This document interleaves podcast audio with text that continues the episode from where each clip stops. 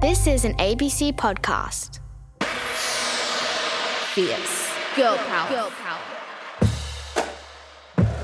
This is the story of the girl who became the world's most famous singer, Dame Nellie Melba, read by singer songwriter Dami Im.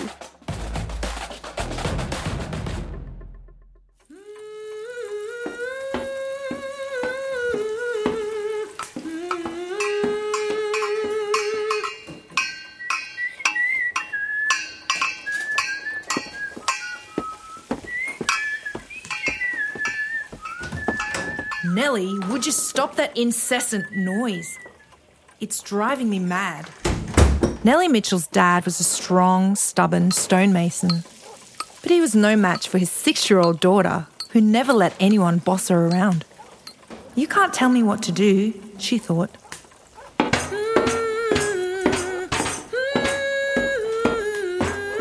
Grown ups worried about Nellie. It was the 1800s, an era when girls were supposed to be prim, proper, and quiet. But Nellie was mischievous, rowdy, and loud. She's a tomboy, people said.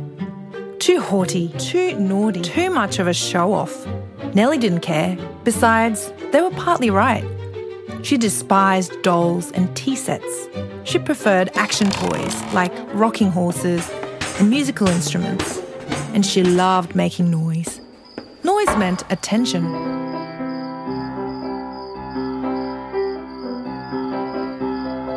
Nellie! It's 2 a.m. Get off the piano and go back to bed. It was obvious Nellie wanted an audience. No, she needed an audience, or else she really would drive her parents mad. So they agreed to let her sing in a school fundraising concert at the town hall. The singer was so small she had to stand on a chair so that the crowd could see her. She took a deep breath and belted out one of the most popular sing alongs she knew. Every lassie has a laddie, none they say have I. All the lads they smile on me when coming through the ride. The crowd cheered with delight and surprise. Nellie wasn't just a cute novelty act, she was good. And when the first trickles of applause hit Nellie's little ears, it was like oxygen. She knew she couldn't live without it. So, what did you think of my show? She asked her friend. Nellie Mitchell, I saw your drawers. Drawers. They were knee length knickers. Nellie laughed. Luckily, she didn't care for being ladylike. But her boisterous ways kept bothering her parents, and they shipped her off to boarding school for discipline. No one bosses me around, she thought. She complained and protested, protested and complained. And when that didn't work, she took an umbrella into the shower and almost flooded the bathroom. All right, her dad caved. You can move home again and attend the new ladies' college. As Nellie grew, so did her love of music. She skipped lunch most days to practice the organ and she started singing lessons. But without a captive audience, Nellie continued her mischief making. Look over there, she said, pointing to a horse drawn carriage. What of it? asked her friends. Nellie's eyes twinkled as she ran to the vehicle and jumped aboard. The driver was nowhere to be seen, so Nellie seized the reins herself. Giddy up! she cried and took off down the street.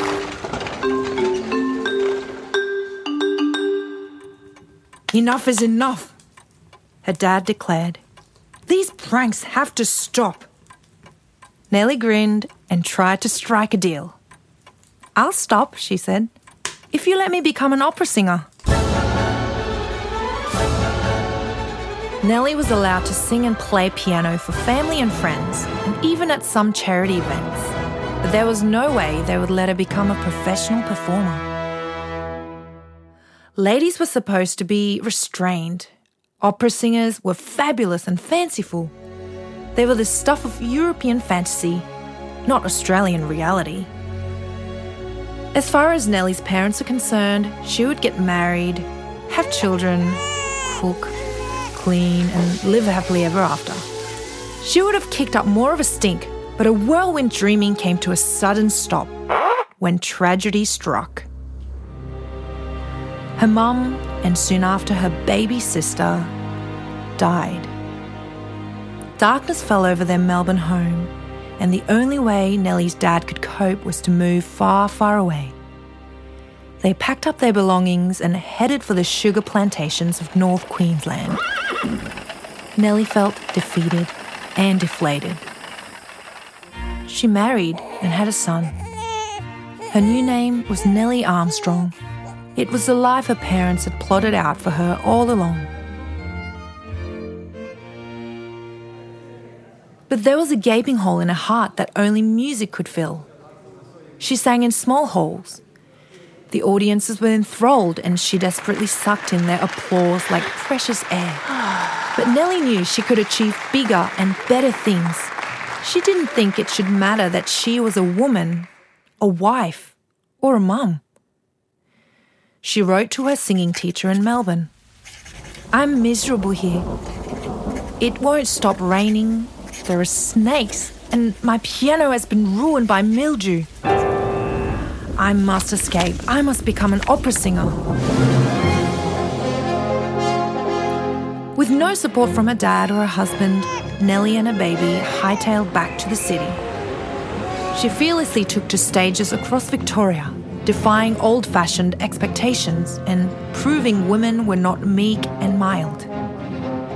She sang and she sang, encore after encore. Bravo, Nellie! More, more, more! But Nellie also longed for more, more, more. She knew that if she really wanted to make it as an opera singer, she needed to perform on the grandest stages of all. She set sail for Europe.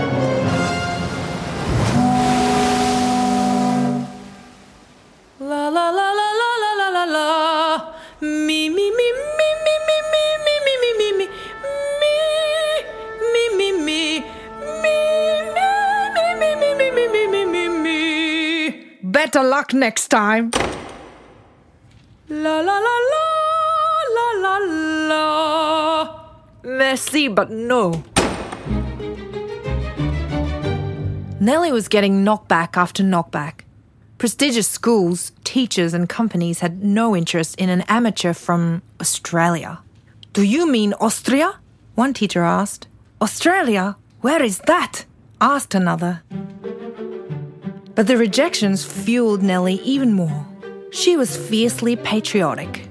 She vowed to show the world how wonderful she was and to put Australia on the map. She pulled back her shoulders and marched confidently into the school of the greatest opera teacher in Paris, Madame Matilda la la la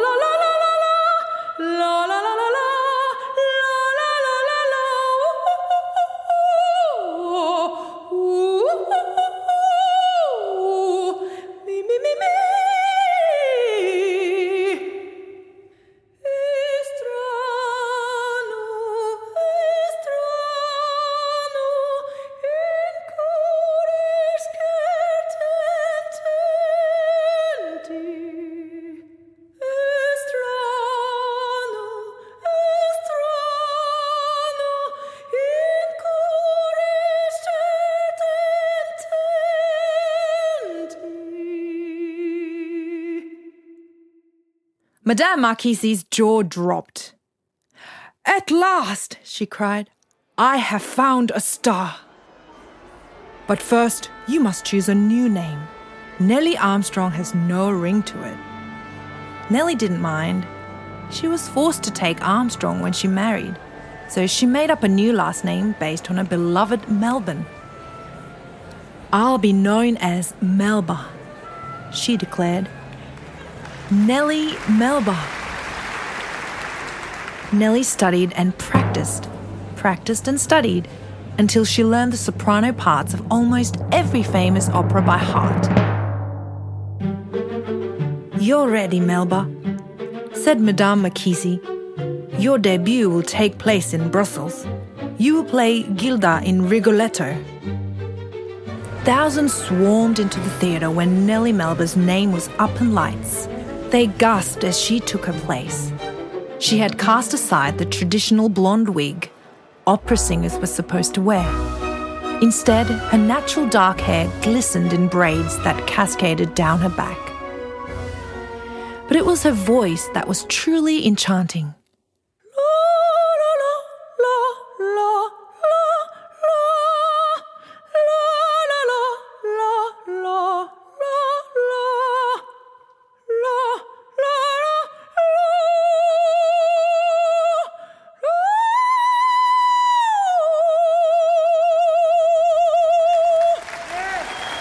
The applause followed like thunder. Nellie had to dodge the bouquets being pelted towards her. Her voice is like spring raindrops. She is Australia's nightingale. Encore! Encore! The next morning, she woke up famous. Everyone knew Nellie Melba. Everyone loved Nellie Melba and everyone wanted to hear Nellie Melba sing. She sang in enormous sold out venues. She sang on radio and records. She sang for kings, queens, princes, and princesses. But she also sang for the poor. In fact, she always included country towns on her tours as well as fancy cities. And she made sure ticket prices were low so no one missed out. Everywhere Nellie went, she was mobbed by fans who showered her in flowers. They surrounded her hotels, desperate to catch a glimpse of the superstar, while inside chefs created decadent dishes named in Melba's honour. It's Melba Mania, the newspapers said. Melba rage has swept across the world. Nellie became so successful and so independent. She broke convention of the day and caused a global scandal when she divorced her husband. I shall never marry again. I could never put up with a man bossing me around. While other women were still expected to work as housewives and maids, Nellie had become a self made millionaire. She travelled in private carriages decked out like palaces she hired servants.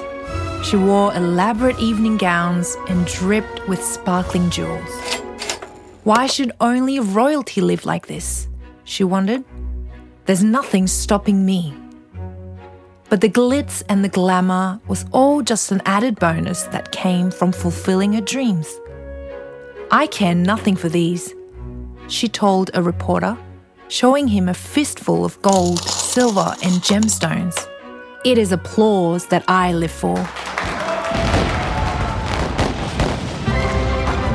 When World War I began and theatres across Europe closed, Nellie travelled home to Australia determined to give back to the country she loved the most. She opened a singing school and raised thousands of pounds for wounded soldiers and their families.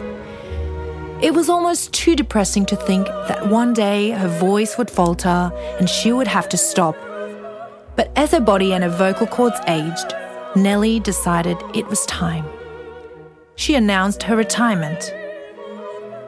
At a farewell concert in Melbourne, the Prime Minister called Nellie Australia's greatest daughter. Goodbye, goodbye, goodbye. By the end of her set, Nellie was standing knee deep in flowers, with tears streaming down her cheeks. It was all too much. She couldn't stop. Applause gave her life. So she sang and she sang, farewell concert after farewell concert. She sang so many goodbye concerts, people all across Australia started saying, More farewells than Melba when they were describing someone who refused to give up. And Nellie Melba never did give up. Mischievous, rowdy, loud, and proud. a dame and a diva who never let anyone boss her around. How bold is Dame Nellie Melba? It just goes to show how important it is to believe in yourself and to just keep striving for your dream, even if sometimes your parents don't approve. Thanks so much for listening to this episode of Fierce Girls. My name's Dami Im, and I'm a singer songwriter. You can hear more fierceness on the podcast, like this story about scientist Abigail Allwood. Abigail Allwood reached for the stars. She wanted to explore space but there was a problem. Abigail wasn't great at maths. She was kicked out of her physics degree. If I can't explore space, I'll explore the next best thing, Abigail said. So she went to the Australian outback. Whoa! Check out those stromatolites. Abigail spotted a bunch of fossilised rock formations that looked like stacks of upside down ice cream cones she ran some tests and was sure she'd found microbes, teeny tiny living things, and they'd been there for 3.45 billion years. The oldest known dinosaurs were only about 200 million years old. Abigail Allwood had discovered the earliest evidence of life on Earth. The world's most famous space researchers, NASA, called Abigail right away. They figured if she could find the oldest life on Earth, she could find it on Mars too. In the year 2020, a machine called PIXL, designed by Abigail, will be launched into space to look for life on the red planet. Who knows what it will find? But Abigail has proven there's a universe of possibilities out there as long as you reach for the stars. Roll the credits. Fierce Girls is produced by a bunch of super fierce women and one snazzy guy. It's produced by Alex Lolback, with special thanks to Carla Arnold. The executive producers are Justine Kelly and Monique Bowley. The stories are written by the uber talented Samantha Turnbull. David LeMay is the amazing audio engineer who puts in the cool sound effects like this one. Kelly Reardon is the boss who lets us make Fierce podcasts. Fierce Girls is a production of ABC Audio Studios. And if you need more fierceness in your life, have a listen to the other Fierce Girls stories we've made just for you. You can hear them for free on ABC Listen, other podcast apps, or on your smart speaker. Hey, speaker, play Fierce Girls. Sure, here's the latest episode of Fierce Girls. Or head to the Fierce Girls website where you'll also find colouring in sheets and posters of your favourite Fierce Girls.